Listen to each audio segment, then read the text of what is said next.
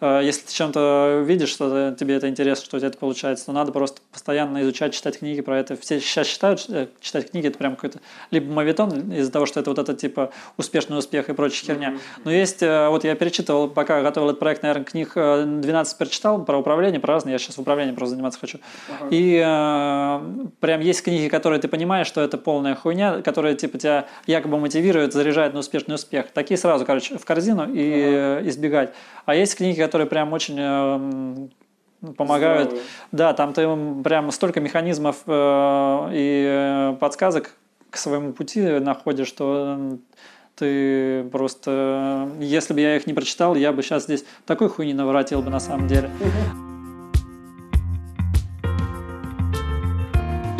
Всем привет, меня зовут Глеб. Это подкаст «Как я стал». Подкаст о людях, которые делают то, что им нравится и зарабатывают на этом деньги. Это подкаст о тех, кто выбирает работу в кайф, а не серую рутину. Внутренний голос, а не мнение окружающих. О тех, кто верит в себя и не поддается страхам. Это смелые и независимые, а самое главное счастливые люди. Как они стали такими и какие решения больше всего изменили их жизнь? Об этом мы вместе с ними и поговорим.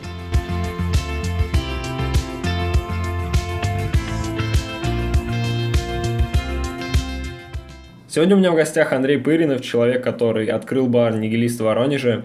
И совсем скоро он открывает новый коктейльный бар, который называется «Оверлок».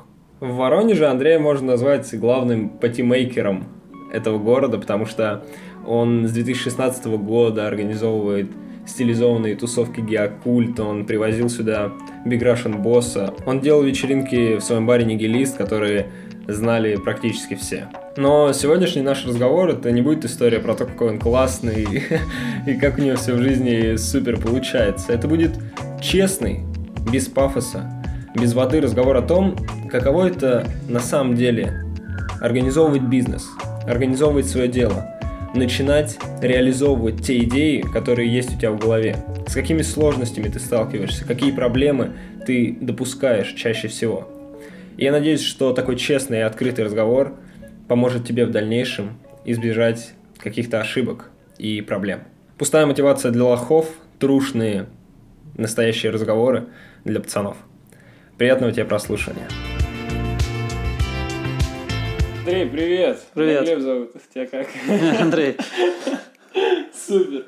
Вот, этот подкаст «Как я стал». Суть подкаста быстренько. В том, что я не знаю, что делать, мне 19 лет, не знаю, чем заниматься, чему учиться, кем потом идти работать. И я хочу узнать у людей, которым уже там за 30, например, хотя бы, которые там вот этот свой период 18-22 года уже прошли, как они его проходили, почему они решили заниматься именно тем, чем они сейчас занимаются. Вот такие пироги. Поэтому, Андрей, расскажи свою историю, как ты стал таким классным парнем. Да, все очень долго развивалось. И вот так же начинал, я тоже не знал, чем заниматься. Когда 18, 19, 20, 21 лет было, я просто учился в ВУЗе, куда хотели меня родители отправить, ну и плюс рядом с домом, чтобы особо далеко не ходить. А и... подожди, ты смотри, ты э, заканчиваешь школу в Воронеже, ты 11 классов заканчиваешь? Да. Потом думаешь, что, куда поступать?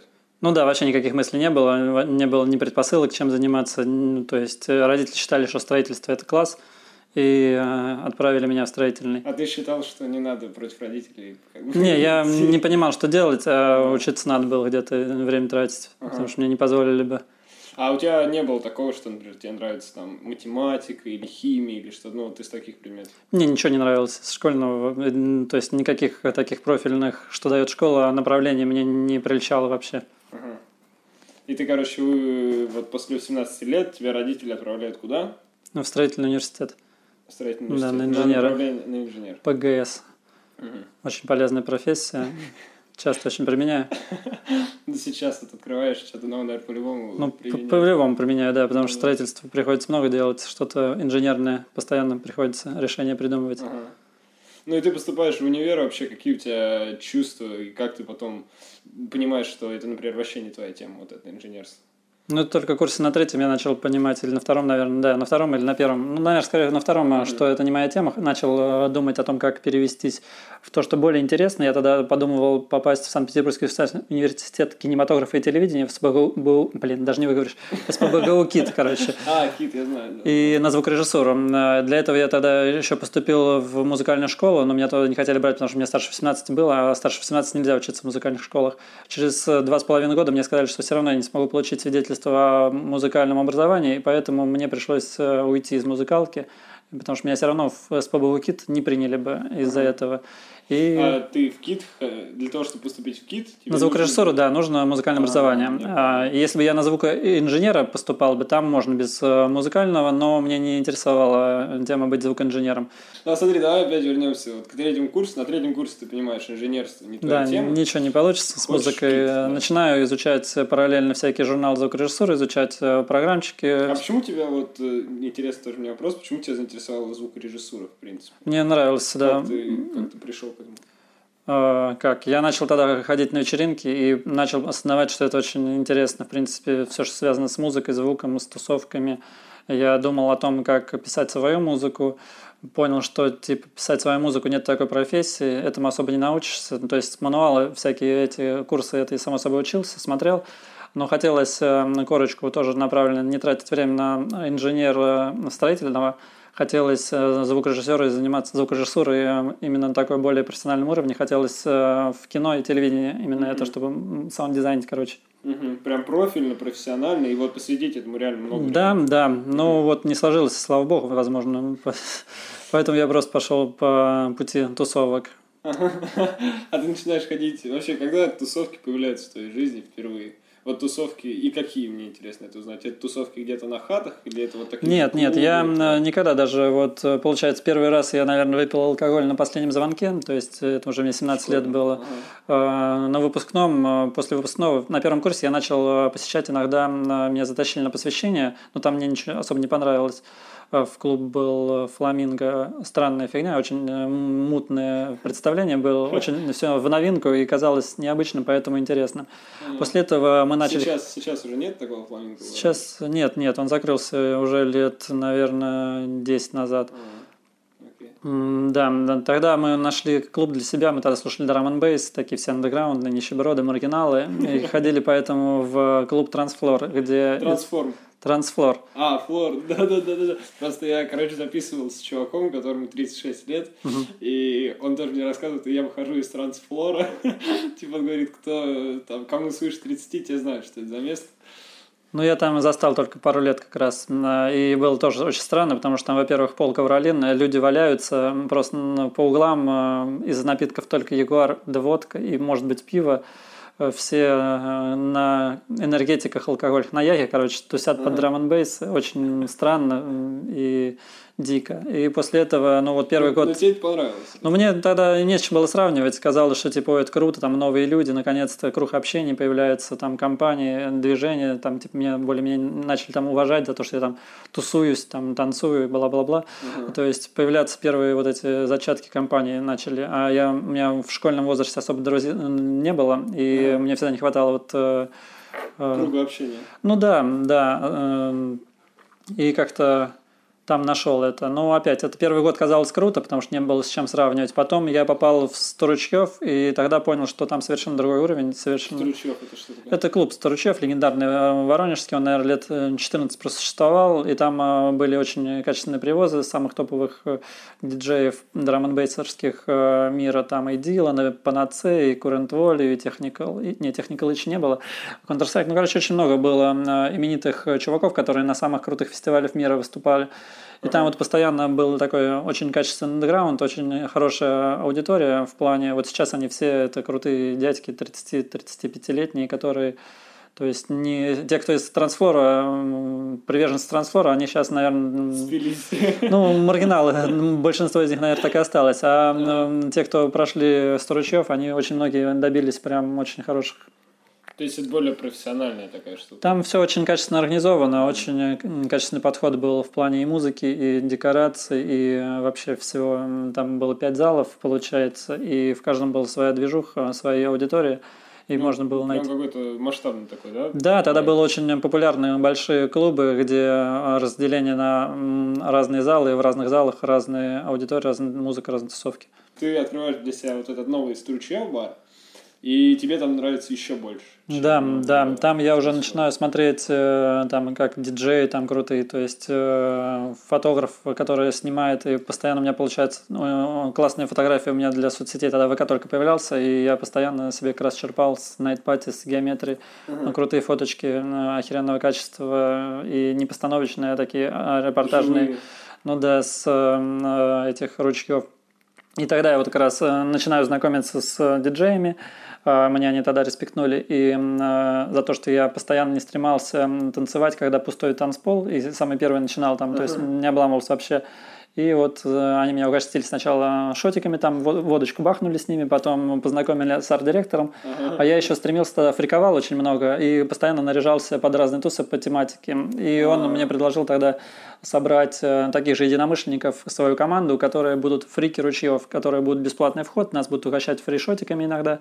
Э, И мы будем постоянно создавать собой антураж вечеринок. То есть нас будет там приходить человек 15, и вот мы будем стилистику мероприятия Окрашивать. ну да, да, Ага. такие антуражные Так- ребята. Такие амбассадоры этого. Ну, типа того, да. Вот у нас тогда появились как раз карты актив ручье. Вот мы там очень гордились этим, двигались так, наверное, года два, пока не закончили вуз. Как только закончили вуз, у нас все А, подожди, разбежались. Смотри, ты вот попадаешь в этот Стручев еще где-то в курсе на втором, на третьем, да? Да, В наверное, тот тогда. момент, когда тебя начинает интересовать звукорежиссура, Да, вот примерно тема. одновременно, потому что я как раз примерно 18-19 начал пробовать писать электронную музыку, там Fruity Loops, там участвовать в каких-то конкурсах ремиксов, вот это все движуху вливаться, там Биттаун еще появляется, где я знакомлюсь с воронежскими музыкантами, электронщиками, с ними там что-то общаемся, и вот, вот там получается параллельно и тусуюсь, и общаюсь с воронежскими электронщиками, и знакомлюсь с диджеями, и со всей вот этой индустрией, сам начинаю хотеть стать диджеем, Тогда было еще место Биттаун. Я тогда м, там были самый простецкий комплект диджейского оборудования, Pioneer'ы сотки. И ну, стоило 100 рублей а, час поучиться на них. Вот мы там часов 10 поучились. Там, Косарь отдали. ну, тогда это были достаточно большие деньги, но все равно, типа, я у мамки просить, чтобы, типа, пойти не пиво попить и поучиться. Ну, в общем, э, я- в ручьи меня само собой не взяли, потому что я пиздюк, э, ничего не умеющий, Ну ничего да, не да. знающий. Тогда вообще без шансов было. Тогда был Биттаун, который иногда вот эти музыканты-электронщики организовывали свои тусы. И меня там вот пару раз э, поставили, когда я уже купил свой комплект оборудования, дом тренировался. Э, Но это закрывать тусовки в 3 часа, когда остается 10-15 коллег, и для них вот поиграть немного полчаса, и все, туса закрывалась. Ну, как-то так. Подожди, ну а для тебя был такой, типа, знаешь, что просто хотя бы то, что тебе дали шанс попробовать, ты стоишь там за этим пультом, или ты чувствовал, Нет, тогда мы, конечно... Не, не, тогда это было очень на диком воодушевлении. Мне казалось, что это так легендарно, так великолепно, что сейчас впереди меня там типа диджеинг, все, класс, буду развиваться в этом, двигаться, что это очень круто. Короче, меня трясло аж от волнения постоянно, когда я готовился и подбирал материал и прочее. Ага. Но это в итоге ничем особо не, за- короче, не закончилось, потому что всегда начинается тот момент, когда ты э, защищаешь диплом, э, когда ты заканчиваешь вуз, и тебе надо начинать зарабатывать деньги. И в этот момент как раз э, уже тебе не до игрушек вот этих и не до тусовок, тебе надо, короче, ебашить. Мгм. То есть тогда все закончилось примерно. появляется, типа, вот эта потребность в том, что уже нужны какие-то деньги постоянно. У родителей просить уже вообще не Ну там уже да, то есть родители э, поддерживают тебя в основном, пока ты учишься в универе, а потом э, уже тебе надо самому ну, Искать. работать, да, ты, э, плюс э, если я учесть, что я под их этим, то есть э, на инженера устроился, начал учиться по их, скажем так, Велению. воле, Ага. да, э, то и также они хотели, чтобы я работал по специальности строительства, им не очень нравилась вся вот эта движуха. Я тогда только начинал фотографировать, э, и они тоже считали, что это все херня, что мне надо работать по специальности, что строительство всегда нужно. Ага. А стройка это класс, а фотография это игрушки, типа, которые, типа, во-первых, съедают деньги много а, на оборудование, на прочую фигню, и во-вторых, типа, это не, тогда не, считали, что ни к чему не приведет первые вот несколько лет, а потом, конечно, они пересмотрели свои взгляды и Ты доказал. да, ну они, потом очень долгое время они еще считали, что когда я бросил фотографировать, что типа вот что ты бросил фотографировать, типа какое там арт-директорство, какие там тусовки, типа это все фигня, занимайся фотографией. Фотография всегда Типа того, да, то есть это всегда очень такой замедленно развивающийся процесс. Ну да. Долго вдупляюсь, в чем прикол ходит в эту тему. А в какой момент в твоей жизни появляется фотография? И тоже как? Фотография, это, наверное, на курсе на втором-третьем, э, ну как, естественно, в детстве у меня появилась цифровая мыльница, которую я начинаю фотографировать всякую фигню. Там, э, то есть для меня это было впечатлением огромным подержать в руках первые цифровые э, мыльницы, вот эти которые позволяют тебе фотографировать бесконечное количество кадров, и для меня это было просто магией, потому что до этого я на пленочной снимал, и для меня вот там 24 кадра, 36 кадров, и типа каждый кадр типа на весь золото, а здесь ты просто попадает тебе в руки, ты начинаешь фоткать всю фигню. Угу. Ну, это было где-то с 16 до, нет, наверное, с 14 до 16, до 17 лет, потом это все уже надоело, типа, ну фигня. Ну, да. И вот в курсе на втором, на третьем а, мне начало тоже снова это интересно быть, когда я увидел опять, как клубные фотографы работают.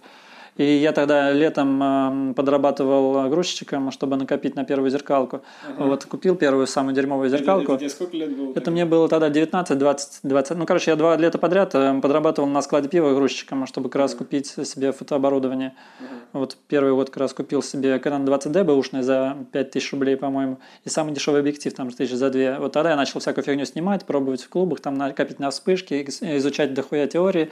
А, то есть... Э, Всякие читать, статьи, Да, читать курсы, там, статьи про клубную фотографию, как это именно там, какие эффекты добавляют. Ну, то есть очень много теорий занимался. И вот в ближайшие года два, особенно, наверное, курса третьего, по э, первый год после выпуска я очень загружался в теории. И вот как раз только закончил вуз, я в Максимир устроился, и тогда начинал э, стажироваться на найтпати, ходить по заведениям, по ночам учиться фотографировать. Тогда снимал как раз в бардаке и на разных локациях. Ну, получалось э, фигово первое время, пока не купил нужное оборудование. То есть а мне тогда очень повезло, что я тогда разбился на сноуборде, и у меня появилась возможность продать все свое оборудование сноубордское а. и купить себе э, объектив уже получше. Повезло. Да. Как бывает вообще в жизни, да? Какое-то событие влечет за собой остальное. Да, да, так всегда все случайно происходит, поэтому очень трудно что-то планировать.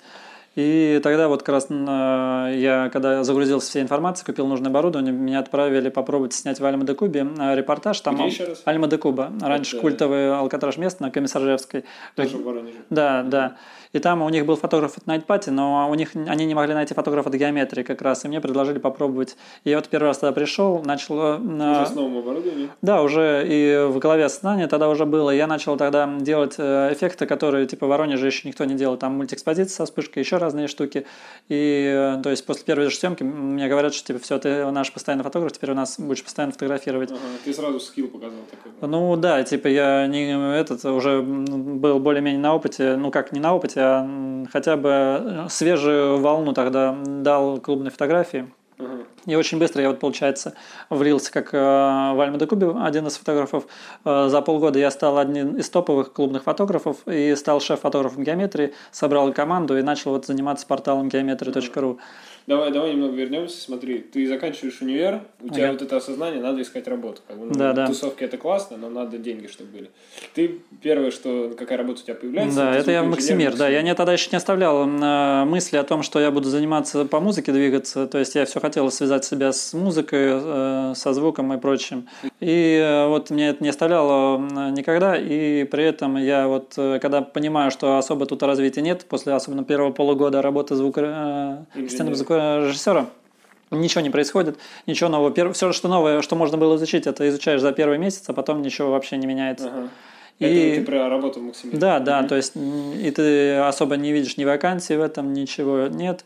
Ну, ты еще параллельно фотографируешь, потому что все-таки это интересно, ново, и то есть э, видится в этом какая-то перспектива. Mm-hmm. И вот я год пока отрабатывал, где-то второе, с первой отработал полгода в Максимире, уже начал активно второе полугодие снимать, и как раз тогда уже начали появляться мысли о том, что надо уходить из Максимира, и тогда я как раз полностью утвердился в фотографии и бросил это все. Mm-hmm. Когда ты, получается, тебя вот в эту Альма де Куда? Альма де Куба, да. Угу. Там, э, когда я стал постоянным фотографом. Тебя взяли тоже как на оклад, ну, на деньги. Ну, как на оклад. Там была съемка, съемка 3000 рублей. Угу. То есть у меня когда стали стабильно две съемки от Альма де Кубы в неделю, то есть это 8 съемок, 8 на 3000, сколько, 24 тысячи. Угу. Типа, ну там минус комиссия, 600 рублей с каждой съемки, но все равно, типа, в Максимире я зарабатывал 15 тысяч тогда. Типа, да. Mm-hmm. И то, только Альма де Куба мне больше денег давал, чем Максимир. Плюс у меня появлялись съемки дневные в ресторанах, и в кафе. Mm-hmm. И у меня там доходило до того, что у меня там за выходной 5 съемок. То есть за какую-нибудь субботу там 15 тысяч зарабатывал больше, чем... Ну, то есть как месяц в Максимире. Mm-hmm. То есть тогда вообще не было смысла продолжать это все. И уже тогда, ближайшие три года, когда я занимался фотографией, не было времени думать о другом, потому что ты когда начинаешь на потоке херачить, фотографировать, mm-hmm. то есть там 10 э, фотоотчетов в неделю, ты все время либо фотографируешь, либо обрабатываешь. Не успеваешь ни изучать новые теории, ничего вообще. И поэтому три года потом я просто фотографировал, и никакого развития не было. Mm-hmm. И, и сколько тебе лет? Мне вот это интересно узнать. Когда ты стал шеф-фотографом? А, шеф-фотографом я стал, мне было, получается, 23 года, наверное. Это ну, тогда я был самым молодым клубным фотографом, наверное. Но сейчас, если посмотреть, э, там спустя 5 лет, 23, э, это ты уже старый для клубных фотографов. Почему-то очень поменялось. Тогда всем фотографам клубным было по 26-28 лет. А, я, мне тогда было вот 23 примерно. Ага. И это очень забавно было. И какая у тебя была зарплата вот в месяц, когда ты Месяц в пике? А... Да, вот за все, знаешь, как бы и за то, и за то, и как ты говоришь, Да, да, разные. в самый пик. Ну, наверное, это я еще снимал выпускные альбомы. Я как раз вот э, когда заканчивал вуз, я в своей группе снял выпускные альбомы. И еще параллельно с потока ребятам отснял. И на следующий год я снимал выпускные альбомы еще через год. Э, то есть пару лет э, снимал еще выпускные альбомы. Вместе с ними и со свадьбами у меня летом выходило примерно 150 в месяц тысяч, а с осени по весну где-то примерно от 70 до 120. 150 в месяц это какой год? Это, наверное, 14, 15, 16. Да, ага, ага. да вот те годы ты выходишь на 150 тысяч рублей в месяц. Ну, примерно, да. Ага. Для тебя было какое-то, ну, просто, не, ну, не то, что прям шок, но удивление. Да это все расходуется постоянно, то есть нет такого ощущения, что ты их заработал. Ты только их заработал, ты покупаешь на себе новую фототехнику, и опять у тебя денег mm-hmm. нет. Ты только опять отснял, грубо говоря, 5 съемок в выходной, там, или 4. Mm-hmm. Приходишь в Буковский, у меня там всегда была съемка, и там я трачу, например, то есть заработал в день 12 тысяч, там оставляю 5 тысяч из них. То есть э, деньги улетали очень быстро, шмотки, всякие техника, и то есть не было такого, что я прям Заровал, там отложил и... Не, вообще, ну, было комфортно, в принципе. То есть я мог не обламываясь ходить там по рестикам, а, покупать одежду, которая мне нравилась, и покупать оборудование, которое мне хотелось. В этом плане классно было. А так, самый пик, это, наверное, 2015-2016 год. В 2016 году я как раз э, выигрываю звание типа лучший фотограф-репортер э, в Воронеже. И вот 23, 24, 25, 26 я это все снимаю. Э, то есть воспринимаю это как работа, то есть начинаю ценить то, что я делаю. И... Но это была та работа, которая тебе нравилась? Мне это нравилось, да, потому что меня ценили и, то есть, хотели, чтобы я снимал. То есть, это мое эго кормило очень сильно. То есть, mm-hmm.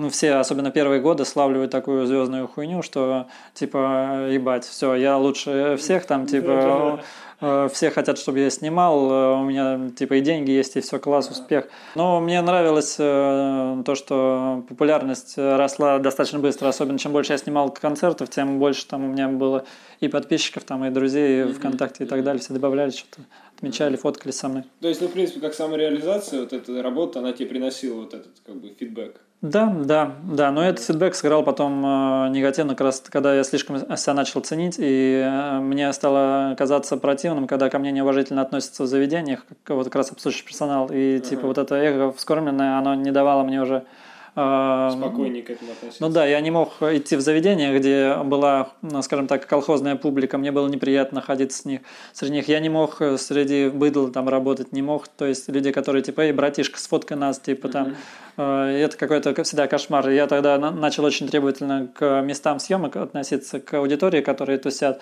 и даже к музыке тогда начал э, избирательно относиться, то есть не хотелось снимать, где постоянно лобода играет в перемешку с какими-нибудь с Ленинградом. Это очень выбешивало, изматывало, особенно когда ты каждую неделю, каждые пять субботу снимаешь. Э, если для гости ходят там раз в месяц, и им э, это окей, то ты каждую пять субботу приходишь в заведение, и один и тот же репертуар играет в том же порядке практически. Это очень сильно бесит. И и в какой момент э, фотография и что происходит, что ты понимаешь, что все, пора с фотографией заканчивать, надо заниматься чем-то другим?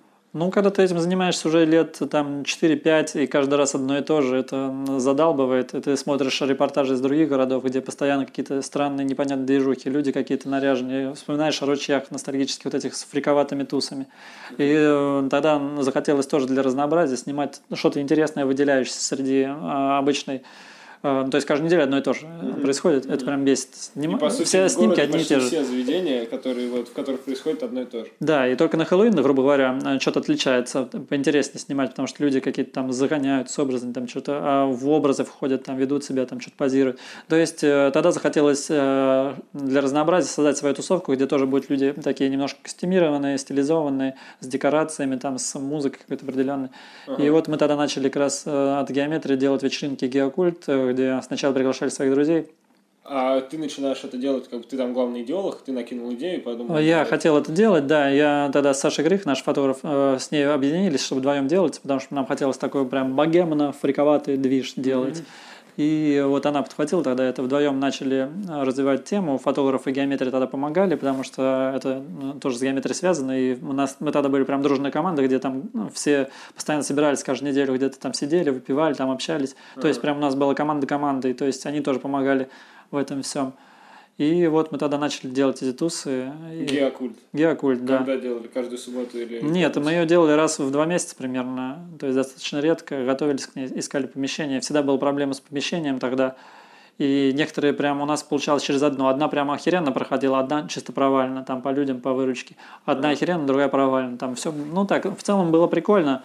До того момента, как не начали загоняться, с, э, э, пытаться сделать ее более масштабной, привозы и так далее. То есть мы утратили то, э, из, в чем была ее фишка.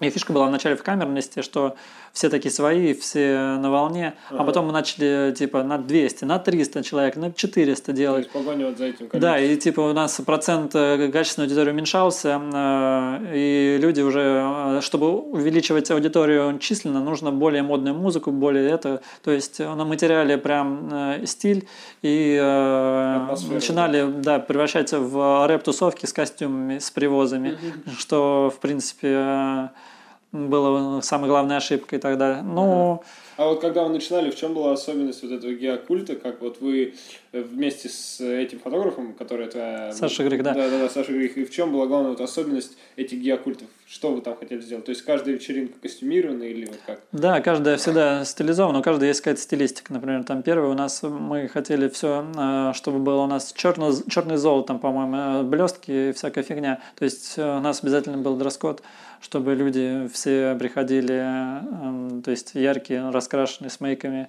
броски.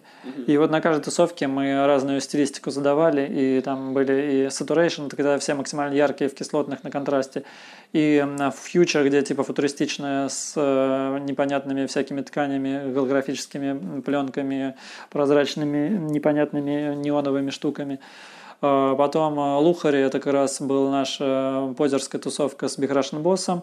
Mm-hmm. Потом, что у нас еще было, абсурдные тусовки были, где мы хотели просто какую-то нелепицу сделать.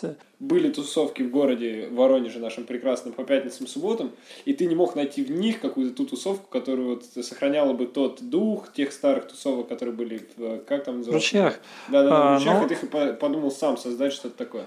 Да, тогда просто были в каждом заведении просто 5 часов тусы просят. Они все одинаковые, то есть это одни и те же резиденты, просто играют примерно ту же музыку. Вот сделали свои отдельные тусовки, начали это продвигать. А, и э, вот в разные локации перебрали. Там тоже мы очень сильно встревали на бабки постоянно. То есть каждая вечеринка была в минус серьезный. Прям вот uh-huh. первые там более-менее в ноль, потом на первой, на одной мы в минус 10 тысяч я ушел, uh-huh. когда надо было платить диджей, потом минус 40 на одной вечеринке ушел, потом, когда бежишь на боссе, я минус 88, по-моему, тысяч ушел. И э, вот я все и больше... Что ты подумал? да я тогда понял, что типа нахер все это надо. Э, я очень долго, во-первых, искал. Я тогда уже не зарабатывал фотографом. Я тогда завязал практически с этим всем.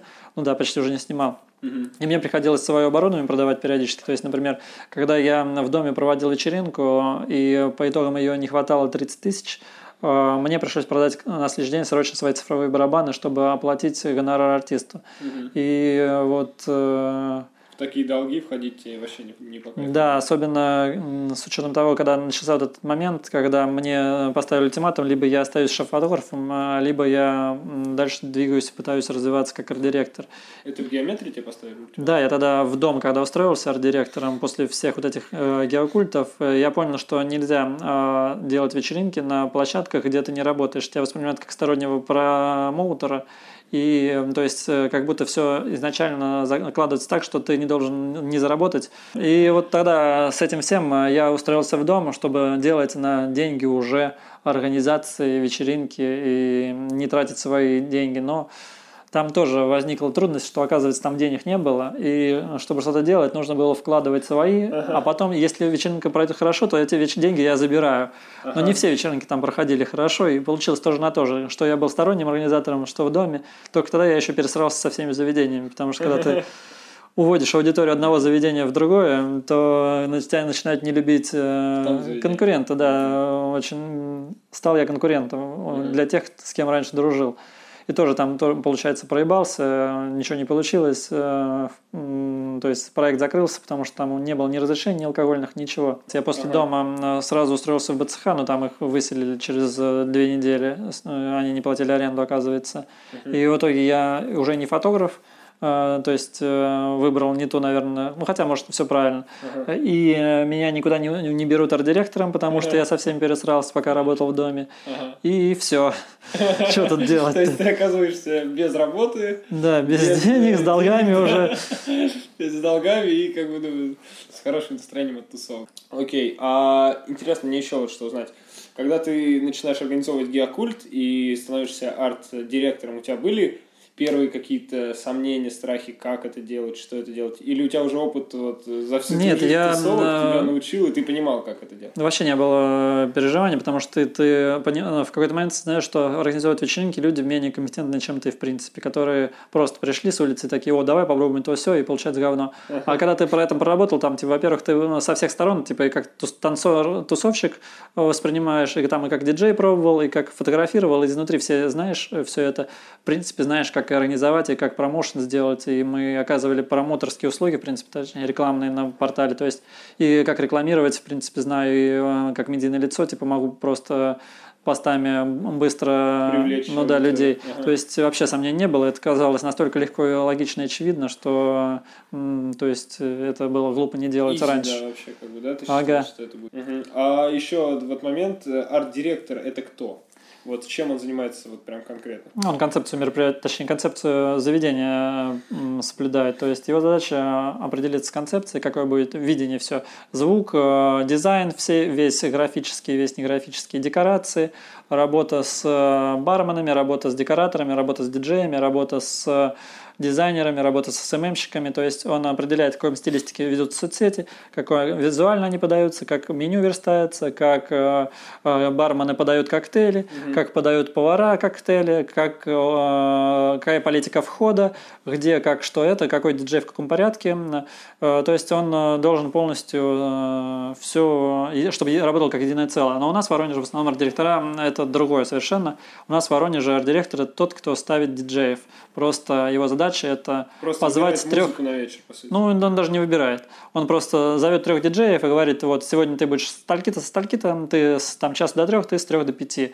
И типа играйте, это то, что вы считаете. Или часто арт-директора говорят, что это сегодня у нас вечеринка русский, русскоязычная, а диджеи при этом играют англоязычные треки. То есть не соблюдается вообще ни концепция мероприятия, ничего. Uh-huh. То есть очень больно смотреть часто на такие мероприятия. Я вот слежу и просто сердце кровью обливается. Uh-huh. Насколько как будто арт-директорам либо они некомпетентны, либо им похуй. Либо, ну, они все молодые, конечно, может, из-за этого там по 20-22 года им в основном. И закрывается дом, закрывается БЦХ, но твое желание оставаться арт-директором и организовывать тусовки никуда не пропадает. И что ты делаешь тогда?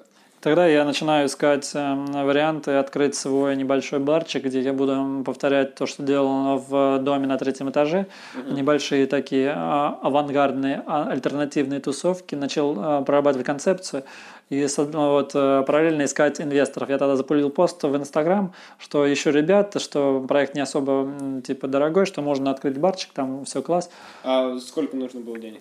Тогда мы оценивали, что достаточно будет примерно ляма с лишним. И вот два инвестора, там один, ну, короче, где-то лям полтора, наверное, угу. вот откликнул, сделал пост, мне откликнулся, по-моему, человек 19-20 сразу же, впервые, наверное, два дня. Угу. Я самого адекватного тогда, ну, который мне показался, с кем мне будет комфортнее всего работать, с ним связался. И вот мы начали мутить. Я, а он у и... Тебя было много знакомых инвесторов? Или Нет, это просто обычные люди, которые типа могут 500 тысяч найти. А, и, и таких было около 20 человек? Ну да, у кого-то там больше было, но ага. там некоторые, знаешь, сразу хотели там рэп-клуб сделать, кто-то кальянную, там, ага. то есть свои видения. Я понимаю, что с ними я точно застрелюсь. Ну да. И вот, получается, настрой был. Один чувак, это из БЦХ как раз был, один я и э, вот новый партнер Иван. Ага. И все, мы начинаем мутить, начинаем ремонтировать. Нам э, парень из БЦХ говорит, что у него есть дохуя оборудование, сейчас суд с БЦХ пройдет, им откроют дверь, они заберут оборудование, мы туда все перевезем, uh-huh. бюджетненько все, там, там и бар готовый, и все будет. Uh-huh. Естественно, ни хера с этим не получается, мы uh-huh. начинаем, он говорит, типа, да, оформим все, у меня есть ООшка, сейчас мы там все перепишем, типа, и потом выходит, что на его ООшке долгов на 100 с лишним тысяч, и что, типа, если бы мы сейчас туда вписались, эти на нас просто на двоих повисли, мы такие, типа, ебать, ебать, короче, э, расстаемся с ним, там, с руганью. Да, там полный пиздец, короче, и мы такие теряем, короче, нам понимаем, что надо теперь все заново оформлять, свое открывать, теряем месяц, э, э, теряем дохуя денег, начинаем все. И вот этот чувак с БЦХ, он говорил, что типа, да я охуенный сантехник и электрик, все сейчас сам сделаю. Короче, на все руки. начинает он делать сам там все. А потом э, мы понимаем, что, короче, приходят специалисты и, и говорят, что надо все переделывать, и мы, блядь, в трижды переплачиваем за то, чтобы все переделать. Вообще все сделал плохо, заново долбаем стены, заново, и мы такие типа ебать. А он там чуть ли не, грубо говоря, а, электрик, нам 6 киловатт хватит на весь проект. Мы тут считаем звук, у нас там 4, кофемолка, 4,5 киловатта звук, типа минимум 20 киловатт надо, такой типа перетягиваем, все меняем, все ремонтируем. Короче, бюджет возрастает прям в разы. Ага. Подожди, а смотри, как вот э, это мы все сейчас с тобой говорим о нигилисте. Да, нигилист. Ты в инсте постишь э, информацию, что у тебя такая концепция вот бара нигилист. Ага. Ты его сразу так назвал, да? Тогда нет, тогда я подбирал название, э, я его обсуждал с этим, то есть пока я искал партнеров, у меня еще, я додумал концепцию, додумал название, ага. и параллельно вот э, все решалось и согласовывал с ними, и всем понравилось название Нигилиста, и решили так назвать. Окей, okay. и а насчет помещения, мне интересно, ты же думал именно арендовывать его? Или... Не, конечно, арендовать. Откуда у меня возьмется да. там 10-20 миллионов на то, чтобы купить помещение? Да, да, да, да, да. То есть ты э, берешь аренду помещения, но в этом помещении тебе нужно делать проводку, сантехнику, что-то еще, то есть под э, бар. Под, да, да, это было там три помещения, они были примерно по 30 метров э, и они были разделены стеной. Это было ателье бывшее, бухгалтерия бывшая и бывшая тату-студия. Угу. Нам пришлось эм, э, разбивать стены, которые соединяли их, усиливать конструкции, Э, полностью все потолки убирать, mm-hmm. перекрытие э, править максимально, утеплять, э, проводку все прокидывать, mm-hmm. весь раздолбывать туалеты, перемещать их, все менять по это. Блин, там вообще столько работы было, там кошмар. Mm-hmm. И это то есть все вот то на том на Кирово. Да, да. Там мы вложили туда, наверное, месяц три работы, и прямо очень там много пришлось все переделать. Mm-hmm. И из-за этого бюджета рос прям очень прям оперативно. И мы запустились с нехваткой, наверное, примерно нам не хватало миллион еще, чтобы все сделать по красоте. Поэтому мы а, запустились как серый такой подвал, uh-huh. черный, некрасивый, ну, знаешь, типа андеграундное такое место. Uh-huh. И, э, ну, было странно, Э, но это, естественно, платежеспособная аудитория не очень привлекала, но там первое время было прям аудитория, которая ценила там и музыку, и подход, и она закрывала глаза на то, что херовый интерьер, темно, серо, страшно, нет еды и прочее. И, э, в принципе, было неплохо. Но у нас опять не хватило денег на то, чтобы оформить алкогольный лицензию. Точнее, у нас, э, я говорил тогда, что надо в первую очередь ее делать. Uh-huh. А мои партнеры тогда, типа, да сейчас мы будем по ходу дела доделывать, типа сейчас, сейчас, сейчас. Важно, да? Нет, это важно, типа, но сейчас пока давай мы начнем работать и э, чуть позже это сделаем потому что сейчас месяц ждать мы не можем, надо уже запускаться, потому что мои партнеры, у них тоже не было денег, они в кредиты влезли. влезли. Им надо каждый месяц оплачивать за бар, а бар еще денег не, не приносит, не приносит а все еще съедает. И, то есть это возникла проблема, начала прям миллион. И мы с алкогольной лицензией не поспешили, скажем так, решили, что типа окей, стартанем так. И в итоге в июне нас разъебывает регулирование, и нас хотят закрыть, штрафуют на дохуя, потому что мы торговали без лицензии алкоголем. А, насколько штраф Да я не помню, там, по-моему, 1060 заплатили угу. или больше. По-моему, мы как-то там открутились малой кровью. Uh-huh. Ну, в общем, э, начинаем э, и понимаем, что пиздец. У нас еще два месяца лета, штраф охуенный. Надо uh-huh. Начинаем работать чисто пиво-сидр. Uh-huh. Типа все лето. Э, два с лишним месяца. Это какой-то кошмар, короче. Но все равно люди более-менее как-то ходят. Но очень тяжело, во-первых, потом было поменять репутацию как место не пивная. Типа где. Ну, короче, прям очень много тоже трудностей было. Вот этих, которые на первых этапах открытия нигилист. Ага, да. Открывается нигилист когда?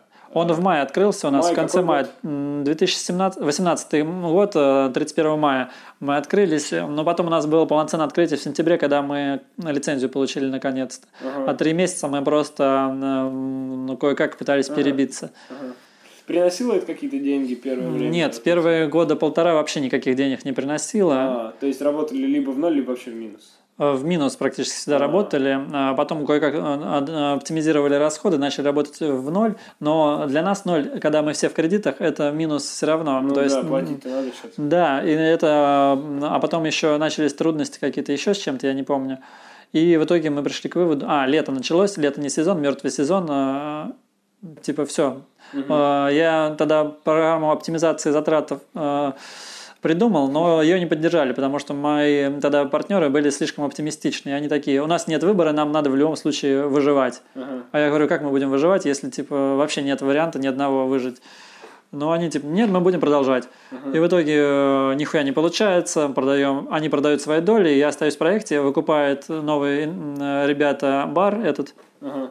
Еще сверху туда вкладывают, покупают звук, э, декорации вкладывают, приводят нигилист в приемлемый внешний вид. То есть тот, который ты хотел еще, по сути, с Да, начала. да, с самого начала. Ага. Ну, э, все, в принципе, классно, начинаем работать. Единственное, они тогда уволили всю команду и набрали других сотрудников, и мне перед фактом поставили, что вот это твой управляющий, будешь с ним работать, типа он э, до этого работал в хламе, и mm-hmm. у него совершенно другие взгляды были на это все. Mm-hmm.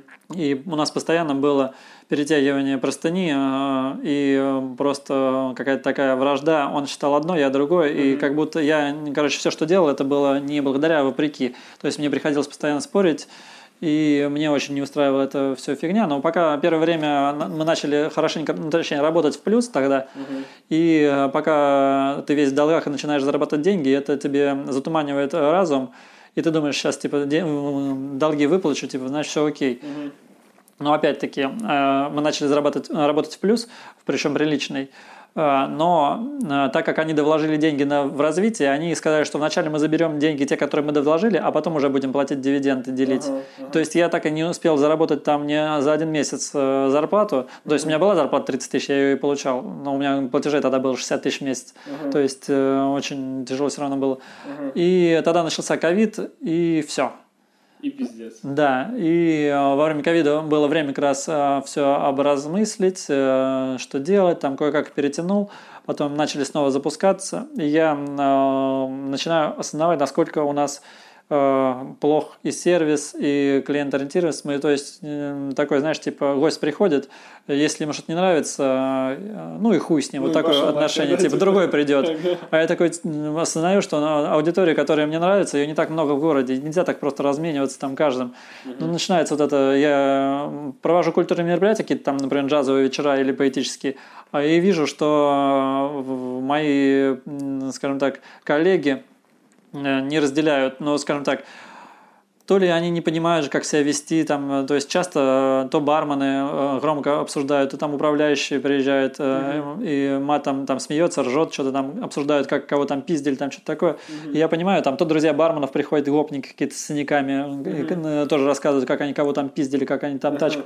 Mm-hmm. И я думаю, блин, ребят, вот тут рядом джаз играет, и там культурные люди выпивают. И, uh-huh. вот, и у меня начался диссонанс такой, что я пытался спорить, что типа смысл все это делать, если мы не можем даже о сервисе позаботиться, и что какой смысл пытаться привлечь культурную аудиторию, если э, у нас вот так все. Uh-huh. Но в итоге э, решили, что все дело во мне, оказывается. А, а это ты такой, типа, Ну, типа, я, я, оказывается, выдумал аудиторию, типа, гонюсь за единорогом, что такой аудитории нет, э, в принципе, mm-hmm. в Воронеже, что, типа, у нас большинство аудитории в Воронеже это колхозники и быдло, и что надо, типа, работать с тем, что имеешь, а не выдумывать какие-то там эти, и что, э, если там фейсеры, грубо говоря, хамят э, и заигрывают с девчонками, там, подкатывая их грубо, то, типа, кому-то это нравится, типа, некоторым не нравится, но кому-то нравится, типа, mm-hmm. пусть идут нахуй, короче. Ну, короче, разные такие противоречия были там и насчет фейсера, и насчет... Это... Ну, фейс-контрольщик, который а, ага, должен встречать гостей, рассказывать им про проект, э, там, кто, отсеивать аудиторию.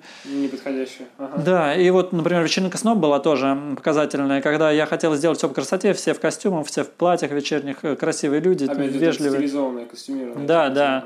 Ага. Э, то есть все, сам стал на вход, чтобы приветствовать гостей, и я, по-моему, там 70 с лишним человек отказал на входе, и потом выслушал очень много предъяв, что типа вот, ты им отказал, а если бы они зашли, типа каждый да что-нибудь да выпил бы, и типа мы бы заработали. И вот это был как раз э, ключевой момент, когда я понял, что совершенно у нас разные видения, э, что ребята гонятся за ежесекундной прибылью, но не, не смотрят вперед на долгую перспективу. Ну, типа, да, не заботятся о гостях, и главное, вот сейчас мы заработаем, а там дальше э, опять что-нибудь придумаем. Угу. И вот э, как-то так... И что э, ты решил делать в этой ситуации, когда ты увидел, что ваше видение вообще не... Ну, я начал готовить почву для ухода. Я подготавливал, начал, во-первых, партнеров, потому что я ему уже говорил, что, типа, то есть, несколько месяцев до этого я высказывал, что хочу отдохнуть, покинуть проект, угу. и мы расстались, и вот ребята сейчас работают, и вроде они все довольны, мне кажется. Угу. А когда ты ушел из нигилиста? В январе я провел свою прощальную вечеринку в начале января, и с этого момента я вот как раз сразу искал помещение еще за, до этого времени, но очень долго тоже ушло время на поиск. А что ты думал? Ты думал уходить и идти э, делать так, так, как ты хочешь? Просто куда-то в другое место? Я хотел, ну, вначале я рассматривал, типа, куда перестроиться, устроиться с арт-директором э, где-то, но угу что-то условия, опять, 30 тысяч, э, когда тебе там 30 лет, ну, э, не особо, во-первых, приличает. Угу.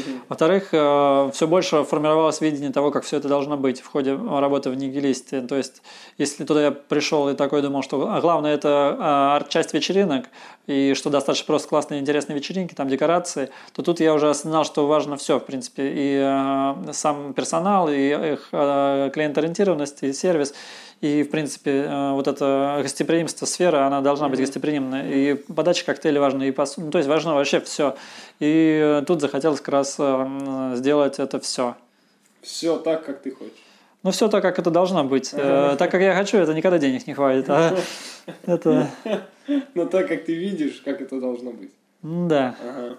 А что это будет? Как это будет выглядеть? Вот уже у тебя в июле открытие. Вот каким ты видишь вот там ежевыходные тусовочки, что-то вот такое? А, я, короче, недавно задумался, что а, интересно было бы все обыгрывать в плане, что на каждой неделе это как а, такая приливная волна, что у нас в понедельник это такой вялый грустный день, с демандой у нас будет то есть вяло текущий, винишко побиваем, такие легкие закусочки. Ага. Вторник уже немножко пободрее, там в трип-хоп переходим, скорее всего, в какой-то. Среда еще более движовый, там, скорее всего, какой-нибудь итало-диско, диско 80-е. Четверг по движове, там что-то можно такое более бодрое включать. Пятница прям уже почти апогей. Ага. И в субботу прям будет Разъем. прям самые это наша будет флагманские вечеринки. А в воскресенье у нас будет снова катарсис, отлив. Ага. И вот так у нас будет каждую неделю по возрастающей с каждым днем программа двигаться и вечериночки вот по субботам здесь будут наши, скажем так,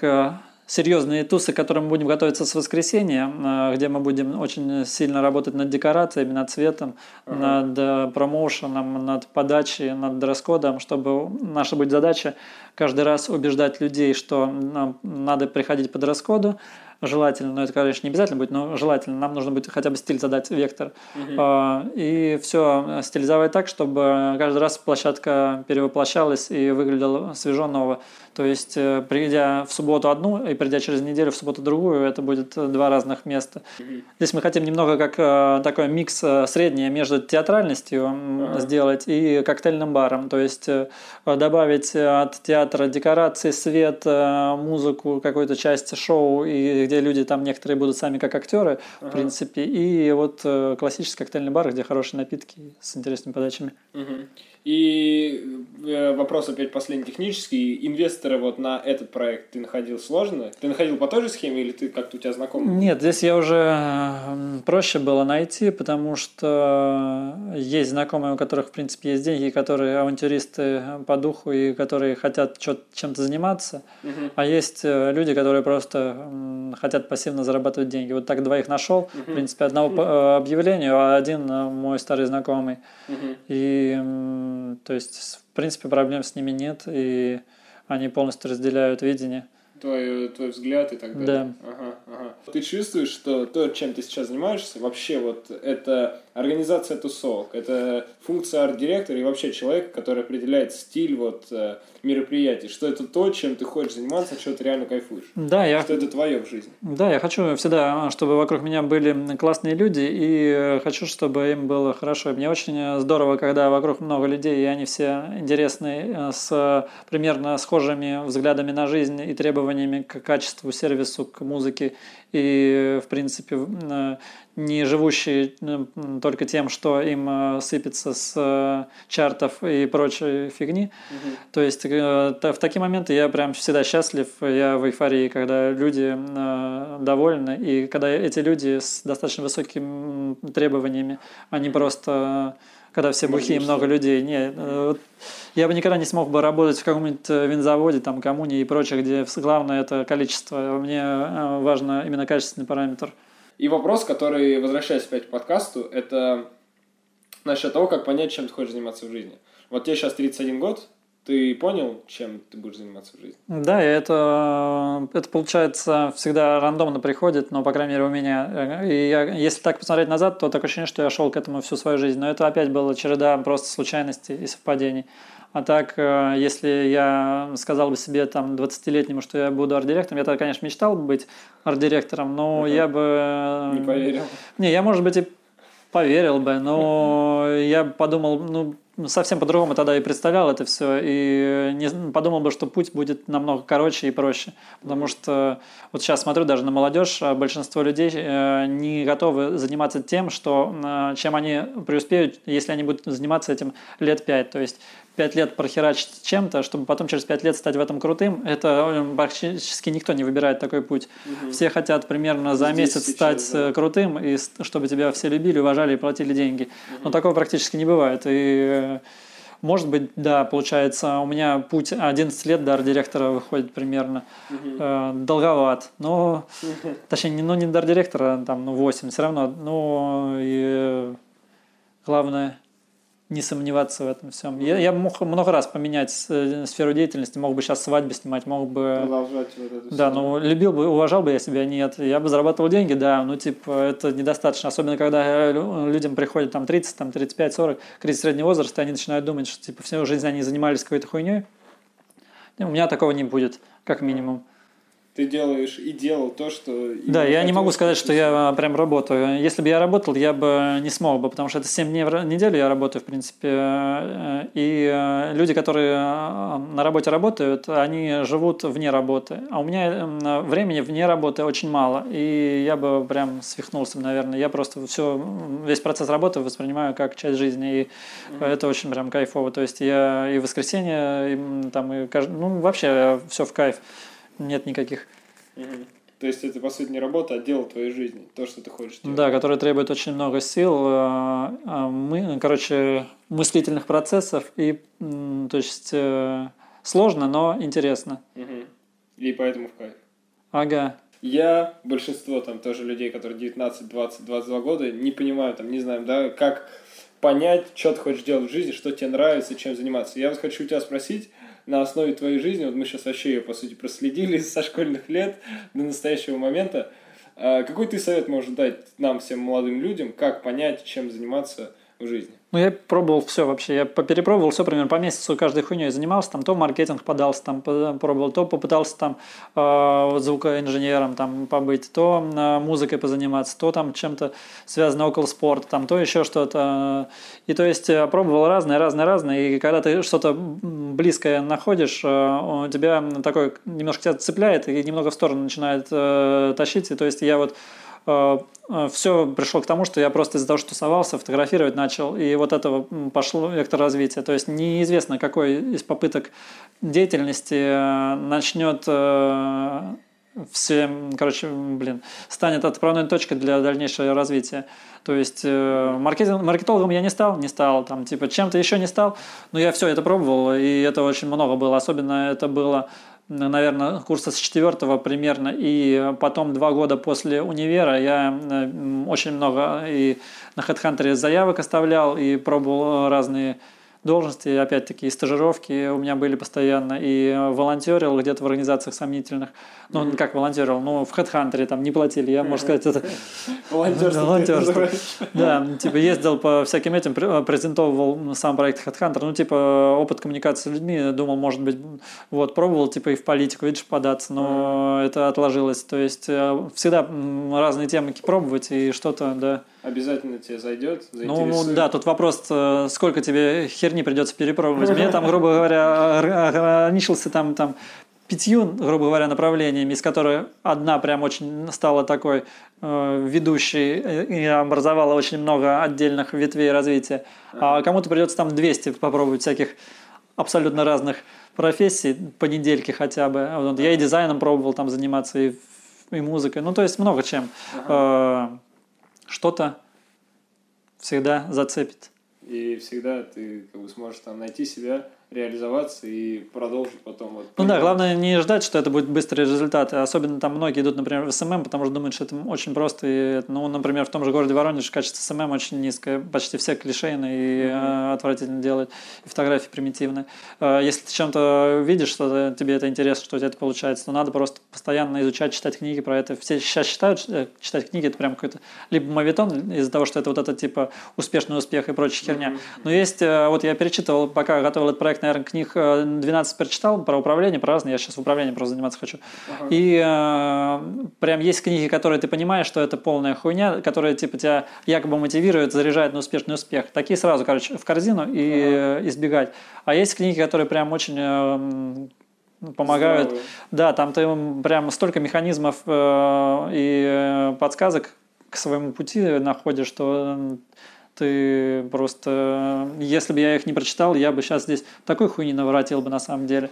А там я вот понимаю, я еще читаю их, анализирую своих коллег, которые, например, про управление, с кем я сталкивался, и понимаю, что, типа, блин, что вот они как будто реально делали все противоположное, знаешь, типа мавитонное управление там, и все идут под копирку, и ты думаешь, блин, как это забавно. Специально. Подарите им книгу, что ли, вот такие начинают мысли. Приходите. Ну да, типа признак плохого управляющего. И ты такой вспоминаешь, ё-моё, это же мой управляющий. Один в один. Ну да, там разные бывают, короче. Как ты думаешь, почему, э, знаешь, вот есть разного типа люди, есть те, которые, например, сомневаются, есть те, которые боятся там брать за что-то новое.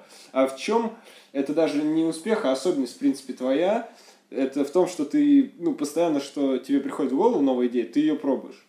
А, да тут сомнения, сомнения всегда идут вообще. А, тут главная проблема всегда это порог вхождения в деятельность какую-то. То есть, например, фотография мне было очень тяжело войти, потому что нужно было деньги на оборудование. Для этого мне пришлось потратить тупо два года из-за того, что я копил просто на оборудование.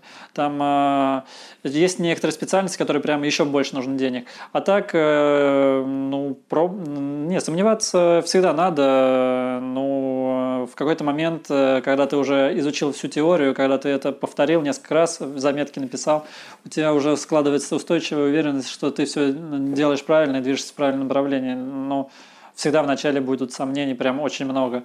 И особенно, когда это требует вложений финансовых, ты такой думаешь, блин, сейчас я потрачу там, грубо говоря, 30 тысяч, а это ни к чему не приведет. Но всегда надо осознавать, что ну потратил эти 30 тысяч, не пошло, продал и все, и дальше.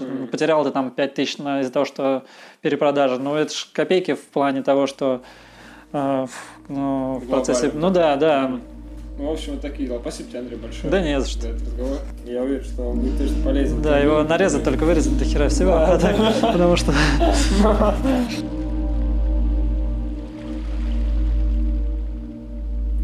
История Андрея Пыринова мне лично показала то, что мои идеи насчет э, бизнесменства, насчет людей, которые организовывают тусовки, вот эти мои идеи, которые были до этого разговора, они немного разрушились, потому что я увидел, каково это на самом деле, какие сложности тебя подстерегают, какие эмоциональные, финансовые, материальные проблемы тебя ждут на этом пути.